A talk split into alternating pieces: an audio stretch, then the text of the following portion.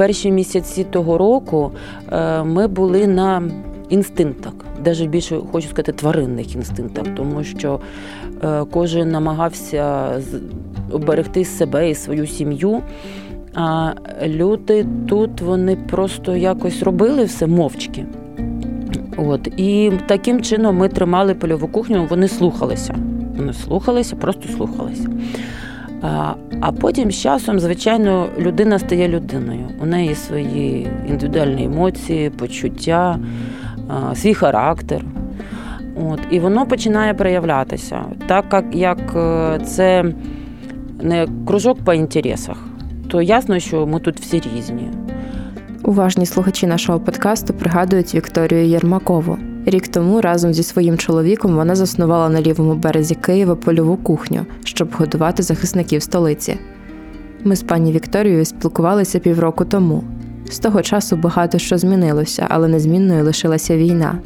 Тому я вирішила запитати в неї та інших героїв подкасту, як вони зараз, чи продовжують волонтерити, кому допомагають і хто допомагає їм, чого їх навчив перший рік повномасштабної війни які межі між людьми, організаціями та компаніями він стер. Ви слухаєте спеціальний епізод подкасту один одному від Центру спільних дій. Я Марія Очеретяна. Цей матеріал ми випустили до річниці повномасштабної війни. Е, ще влітку у нас було питання е, саме припинити видачу гарячої їжі, е, тобто, взагалі, як ви кажете, розформуватися, або вже так як війна відійшла з Києва, Київ ми утримали. Але чогось вирішили таки залишатися, бо війна не скінчилася. Тобто, сказати, це зараз можна заднім числом сказати, що добре ми зробили, що залишились. Чому добре, що ми залишились, бо ми надалі допомагали людям після того, як були удари по енергонашій структурі. Саме тоді це була найбільша наша потужність і допомога, е, особливо людям, які жили в багатоповерхівках з електроплитами. Е, не було доступу до води, ні до чого не було тоді ж ні світла, навіть не води. Тому е, в ті дні, коли найбільше кілька навіть діб не було світла, до нас зверталися. Е, усі. Е, тоді е, напередодні було об'явлено про блекаут повний, і до нас почали звертатися і державні структури, і соціальної допомоги люди. Тобто, чи зможемо яку кількість ми можемо на себе взяти у разі повного блекауту. Е, нас небагато залишилося, але в ті дні, коли об'явили повну, да, тобто знеструмлення, почали люди повертатися, тому що роботи ж не було, світла не було, роботи не було. І почали до нас знову повертатися наші волонтери. Коли ситуація в енергосистемі стала стабільнішою, люди знову повернулися до своєї роботи. На польовій кухні залишився тільки кістяк команди, тому дні соціальної видачі їжі скоротили. Зараз отримати гарячий обід можна вівторок та п'ятницю. Натомість в інші дні волонтери концентруються на нових потребах військових, із якими співпрацюють. У нас дуже багато замовлень. Е, Луганська, Донецький напрямок. Е, майже щодня у нас іде по кілька посилок туди. Ми перейшли на енергетичні батончики. Власного виробництва е, у нас був волонтер з перших днів, і є він і досі з нами. Руслан Струков, він технолог, працює в сільпо технологом. Е, він нам розробив, е, так би сказати, склад. Склад там ну, десь 13-15 інгредієнтів, в залежності від наявності. Але основну ми зберігаємо е, це горіхи. Основне, да. Тобто там е, вівсянка, сухі яблука і багато різного насіння, всякого насіння, горішків. Тобто там дуже-дуже сухе молоко ми кидаємо це як протеїн. Тобто один одного батончика на снідання достатньо до вечора, щоб можна було не їсти. Дуже такі ситні вони. Батончики польової кухні користуються популярністю. Пані Вікторія розповіла, як одного разу поділилася залишками батончиків із благодійним фондом Безпечний батальйон. Через якийсь час отримала дзвінок. Дзвонить мені мама хлопця, якому 26 років. Він був в Азові, потім перемістився. Вони отримали якимось чином наші батончики. Ну, якимось чином, да? тобто саме вони. Він передзвонив матері, вони в Краматорську в той час були. Передзвонив і сказав: Мама, ми вже тут наїлися тушонки, я вже все ми тут наїлися. Замов, будь ласка, оті смачнючні батончики, де ти брала, каже, це просто. Каже, ми вже не їмо не цукерок, нічого, от просто батончики. Вони дико смачні, дійсно, вони дуже смачні. Вона перезвонила в безпечний регіон. Е, спитала, чи можна ще батончики, і повідомили, що у них вони закінчилися, і дали наш номер телефону. І оце вона мені передзвонила і каже: Я буду синові відправляти посилку. Він з 24 числа лютого воює. Як я зрозуміла, він вона його не бачила, мабуть, уже рік. Тобто він переміщається. І каже, дайте мені тих батончиків для сина. Тобто, навіть у такі випадки у нас є з цими батончиками. В епізоді подкасту, присвяченому гастрофронту Києва, я назвала польову кухню повноцінним волонтерським містечком. Зараз кістяк команди, який залишився в цьому містечку, працює над різноманітними запитами військових.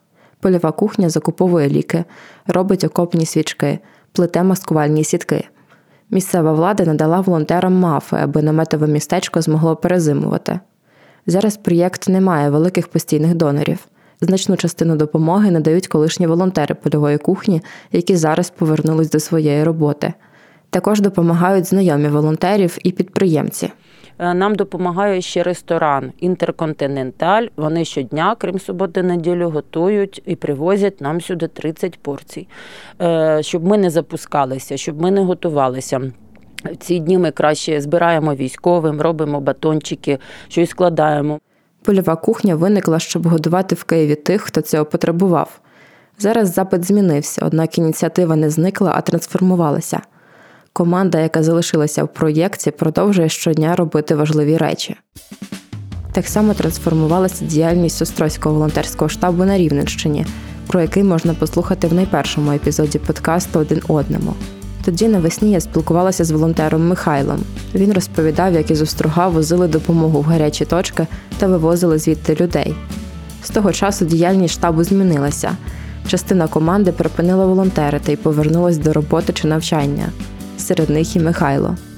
Команда, яка залишилася, переїхала з будинку культури до приміщення Баптистської церкви, тому що більшість волонтерів самі були баптистами. Хоча штаб наслідує християнські цінності, в своєму позиціонуванні він залишився незалежним від церкви. Волонтери почали дедалі більше контактувати з людьми, які переїхали до острога через війну. Щоб підтримати їх, вирішили організувати при церкві маленьке кафе. Про це розповідає волонтер Нікіта це з'явилась думка, що було б класно не давати якусь не просто допомогу в продуктах і одязі, але і е, дати людям просто щось тепле каву, чай, бо такого вони не мали в Острозі в той момент. І вони приходили, спілкувалися, між собою знайомились, і було так класно, що вони е, на штабі вони між собою будували контакти. Е, якісь там соціальні зв'язки, бо вони там е, говорили там, о, я з Лисичанська, я з Лисичанська, ті там з Херсону, і вони між собою терлися, там згадували. І для них це була дуже класна штука, що е, вони знайшли собі тих, хто з ними поряд був, якісь там цих родичів, умовних родичів. І і в той момент вже якось серед нас почала така формуватися ідея, що військові це добре, але вже багато є тих, хто допомагає військовим. Можна вже допомагати і тим, хто тут, бо вони також потребують. Волонтерка штабу Вікторія після цього відділилася і створила окремий благодійний фонд, щоб допомагати суто військовим. Штаб зосередився на підтримці внутрішньопереміщених людей. Наприклад, волонтери організували клуб для вимушених переселенців і регулярно проводили зібрання, щоб допомогти новим мешканцям міста соціалізуватися. Там відвідувачі могли познайомитись між собою і дізнатись про острог більше. Зрештою, це дало свої результати. В базі штабу було близько 600 людей. Е, із тих 600 е, близько 300 лишилося, І частина з них зараз живе по містах району. Е, наприклад, там церква допомагала знайти їм локації, де вони можуть жити, в якомусь селі, будинок серед знайомих. Штаб так само в цьому допомагав. А плюс частина з них вже має тут роботу в Острозі, вони інтегруються тут. Тобто вони виселяються з гуртожитку і вони стають простими мешканцями Острога або Острощини. Цей вплив мала і цей штаб через те, що тут вони знайомилися з іншими людьми, здобували ці контакти, де ж можна пожити, де можна знайти роботу, де можна знайти якісь там краще мову проживання, ніж просто гуртожиток.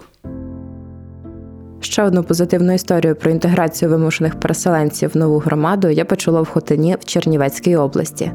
Там громадська організація Елеус Україна спільно з Православною церквою України відкрила шелтер для переселенок із дітьми.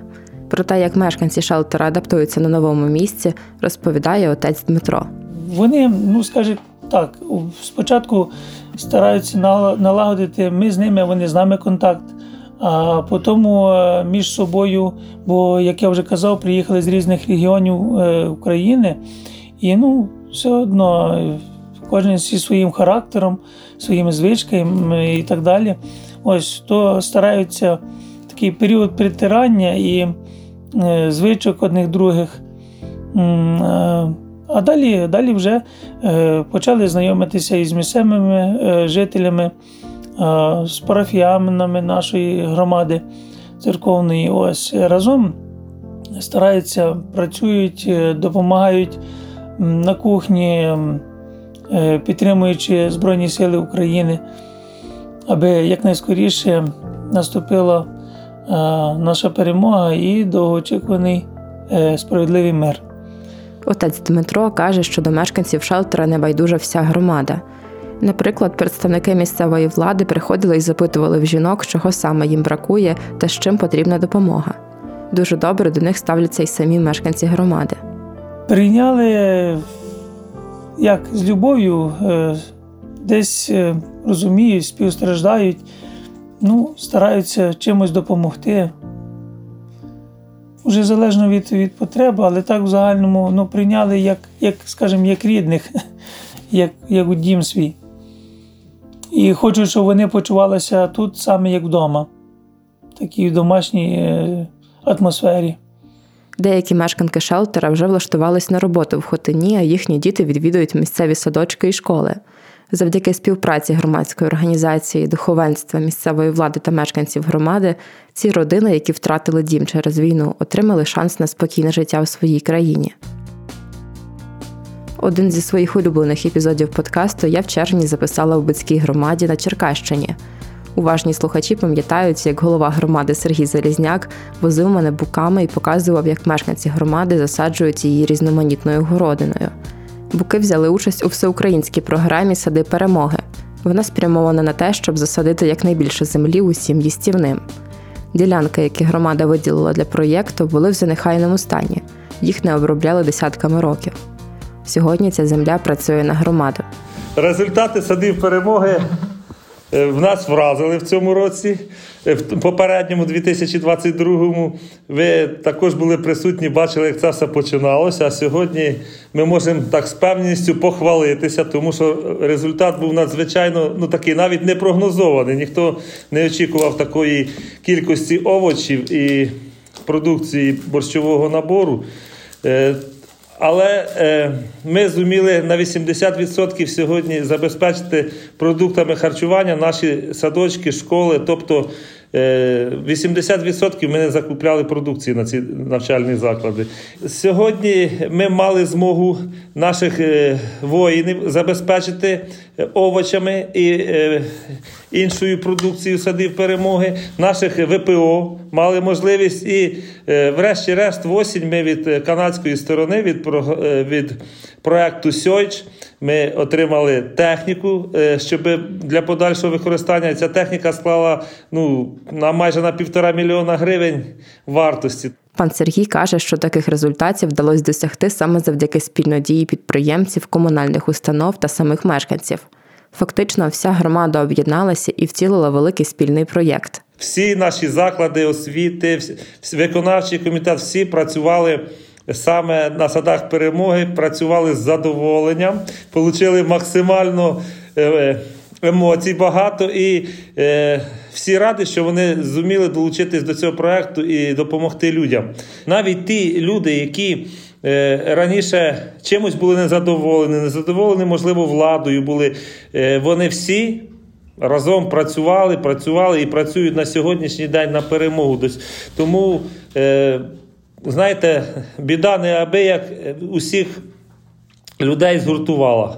Буки мають на 2023 рік амбітні плани. Особисто мене вони дуже надихають. Навіть у темні часи громада знайшла можливість розвиватися. Зараз до буків, щоб перейняти досвід, планують приїхати голови сусідніх громад. Можливо, за кілька років люди з усієї України їхатимуть в селище не лише подивитись на мальовничий каньйон, але й на екскурсію садами перемоги. Ми розширюємо територію, ми плануємо забезпечити. Е, на 100% наші заклади продуктами харчування. Е, в нас е, мають заїхати нові переселенці, які ми вже для яких ми створюємо місця компактного проживання. Відповідно, також та їх потрібно буде харчувати. Всі люди з позитивом віднеслись до цього проекту, і відповідно всі працюють на перемогу. Спільна дія стала одним із головних уроків повномасштабної війни. Місцеве самоврядування громад звернулося по допомогу до своїх мешканців. Волонтери миттєво відреагували на запит військових, а бізнес підставив плече комунальним установам. Так це зараз робить, наприклад, Фудіцина компанія, яка готує їжу для пацієнтів лікарень. Влітку керівниця компанії Тетяна Коваль розповідала, як Фудіцина долучилася до гострофронту Києва. Зараз компанія продовжує волонтерити один із напрямків співпраці з Ірпінською лікарнею. Ми співпрацювали з Ірпінською лікарнею ще до війни, але це була просто кейтерингова е, послуга. Але ми запропонували їм е, трошки модернізовану послугу. Ми взяли всіх їх роздатчиць. Це е, працівниці, які роздають їжу пацієнту, тобто вони можуть її забирати на харчоблоці і віднести пацієнту. Ми запропонували їм впровадити сервісну історію, зробити таким чином, щоб е, роздатчиці на, на наш лад називаються фуд-сестри. І е, вони стають фудсестрами, вони несуть сервіс, вони питають у пацієнта, чи все сподобалось, чи є якісь побажання в харчуванні. Цю послугу компанія надає лікарні безкоштовно. Підприємці навчають комунальну установу, як використовувати бізнесовий підхід та бути клієнтоорієнтованими. Ми розуміємо, через що пройшла та лікарня, і ми знаємо історію про те, як лікарня е, вистояла. Ми знаємо, що їм е, ресторан надав там гриль, і вони на тому грилі для всієї лікарні робили абсолютно все, навіть те, що на грилі кухарі не готують. Ось тому Е, ну, Для нас було важливо підтримати їх. Я знаю і головного лікаря, і я безмежно вдячна йому за те, який він прогресивний і дійсно. Ем, і дійсно ця лікарня пережила важкі часи, тому нам ми ми пишаємось таким партнерством.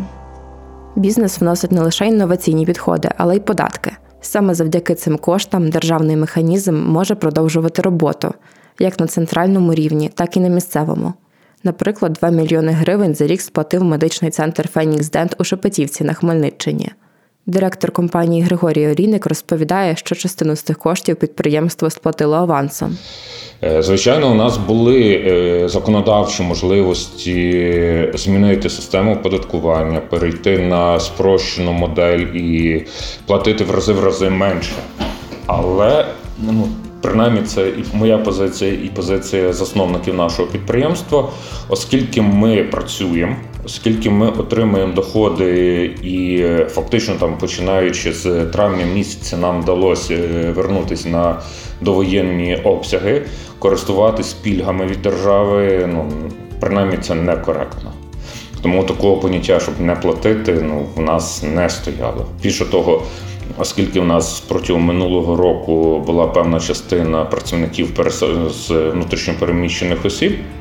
І держава говорила, що вона готова там профінансувати перших два місяці заробітну плату. З того всієї кількості ми лише по одному працівникові скористувались, і то лише частково е, на перший місяць е, його працевлаштування, тому що ну молодий хлопець е, з Маріуполя. Він звернувся в нас тоді вакансій не було. Але я розумів, що ми в короткий проміжок часу вийдемо на потребу збільшення, і щоб людина ну, просто не сиділа без діла і ну, не була позбавлена джерел до фінансування. У кожному епізоді подкасту один одному я наголошувала, що кожен виборює нашу перемогу на своєму місці. Разом із тим, це своє місце ніколи не існує у вакуумі. Якщо позначити всі компанії, організації та установи окремими точками на карті, між ними можна провести безліч ланцюжків. Левова частка з цих зв'язків виникла за рік повномасштабної війни. Створюється така ком'юніті, напевно, всередині країни, і немає вже ніякої сором'язливості комусь написати, щось попросити, що в нас, наприклад, не вистачає там чогось для того, щоб реалізувати певний проект або допомогу, або навіть просто реалізувати якусь свою е, бізнес-ідею, яку ми розуміємо, що вона там в майбутньому е, щось покращить. Із цим погоджується і Нікіта, волонтер Острозького штабу, і пані Вікторія із польової кухні. Наприклад, е, в Острозі це ж так само виникло. Е, хто якби, хто формував цю спільноту? Це студенти, плюс актив церкви, плюс приєдналася частина активу з міста, які були в різних громадських організаціях, е, співпраця з бізнесом або з людьми, ну якби такими більш заможними. Плюс приєдналися волонтери, які довгий час допомагали військовим. Та сама Віка, яку ти пам'ятаєш, вона ж всі 8 років там допомагала військовим різними методами. Вона якби включилася і знайшла себе тут. Це просто можуть бути сусіди з одного будинку. Це можуть люди, яким я колись допомагала е, продуктами перші місяці. І так сталося, що у нас тут не тільки біда з'єднала, а тут ще народилася велика дружба. Ще один урок повномасштабної війни, що зовнішні ресурси завжди можна поповнити. Однак не менш цінним є наш внутрішній ресурс, який треба берегти. У перші місяці після вторгнення багато хто з нас працював без вихідних і не замислювався про відпустку. За рік ми усвідомили, що війна це тривалий марафон. Її неможливо виграти, якщо бігти на надриві. Інколи буває такі от е, відчуття ну, як провини. Хтось там на першій лінії, а ти тут е, ну, там, нормально спиш, нормально їдеш в машині, нормально е, там вечеряєш е, в ресторані, чи там їдеш до своєї родини, чи їдеш десь в гори на один-два дня. Це є, але якщо цього не робити, ну це жах. Так стало, що, ну, наприклад, довоєнний період. У нас було в моїй сім'ї було правило, що ми раз в квартал обов'язково їздили десь е, чи то у Львів, чи в Київ, чи в гори на вихідні для того, щоб ну, просто розвіятися. А тут, починаючи з лютого, фактично ну, робота була нон-стоп, без вихідних, без відпустки, без нічого. І вже от після нового року реально я вже відчував, що пропадає будь-який інтерес до роботи. От Випалюється. Ну, Це вже як якась ну, рутина. Це вже не інтерес, який тебе драйвить, і ти хочеш щось змінити, а блін, знов треба йти на роботу. І тут кожен з нас повинен сам собі дати е, відповідь і пояснення. Війна не тільки там, війна тут, в тому числі. І ми так само воюємо, просто не зі зброєю в руках. Ми воюємо зі своїми страхами, ми воюємо зі своєю невпевненістю, ми воюємо зі своїм відчаєм. Е, хвилюваннями, невизначеністю. І нашим солдатам точно так само треба розуміти, що тут в тилу все окей. Один одному це великий проєкт про наш тил. Інтерв'ю, яке я записала за рік, містить величезну кількість безцінної інформації про волонтерство і співпрацю в громадах. Зараз моя колега, аналітикиня Роксолана Нестеренко, на основі зібраної інформації пише велике дослідження. Його результати ми плануємо презентувати вже в березні. Слідкуйте за сторінками Центру спільних дій у Фейсбуці, Телеграмі та Інстаграмі, щоб не пропустити його. Ви слухали подкаст один одному від Центру спільних дій. Я вдячна своїй колезі, журналісті Юлії Зубченко, яка допомогла мені зі збором матеріалів. Дякую за монтаж подкасту звукорежисеру Андрію Іздрику. А також я вдячна всім людям, які поділилися своїми історіями. Нас можна слухати на платформах подкасти NVM, Google Audio, Apple та Google Podcast, SoundCloud, Spotify та в ефірі громадського радіо.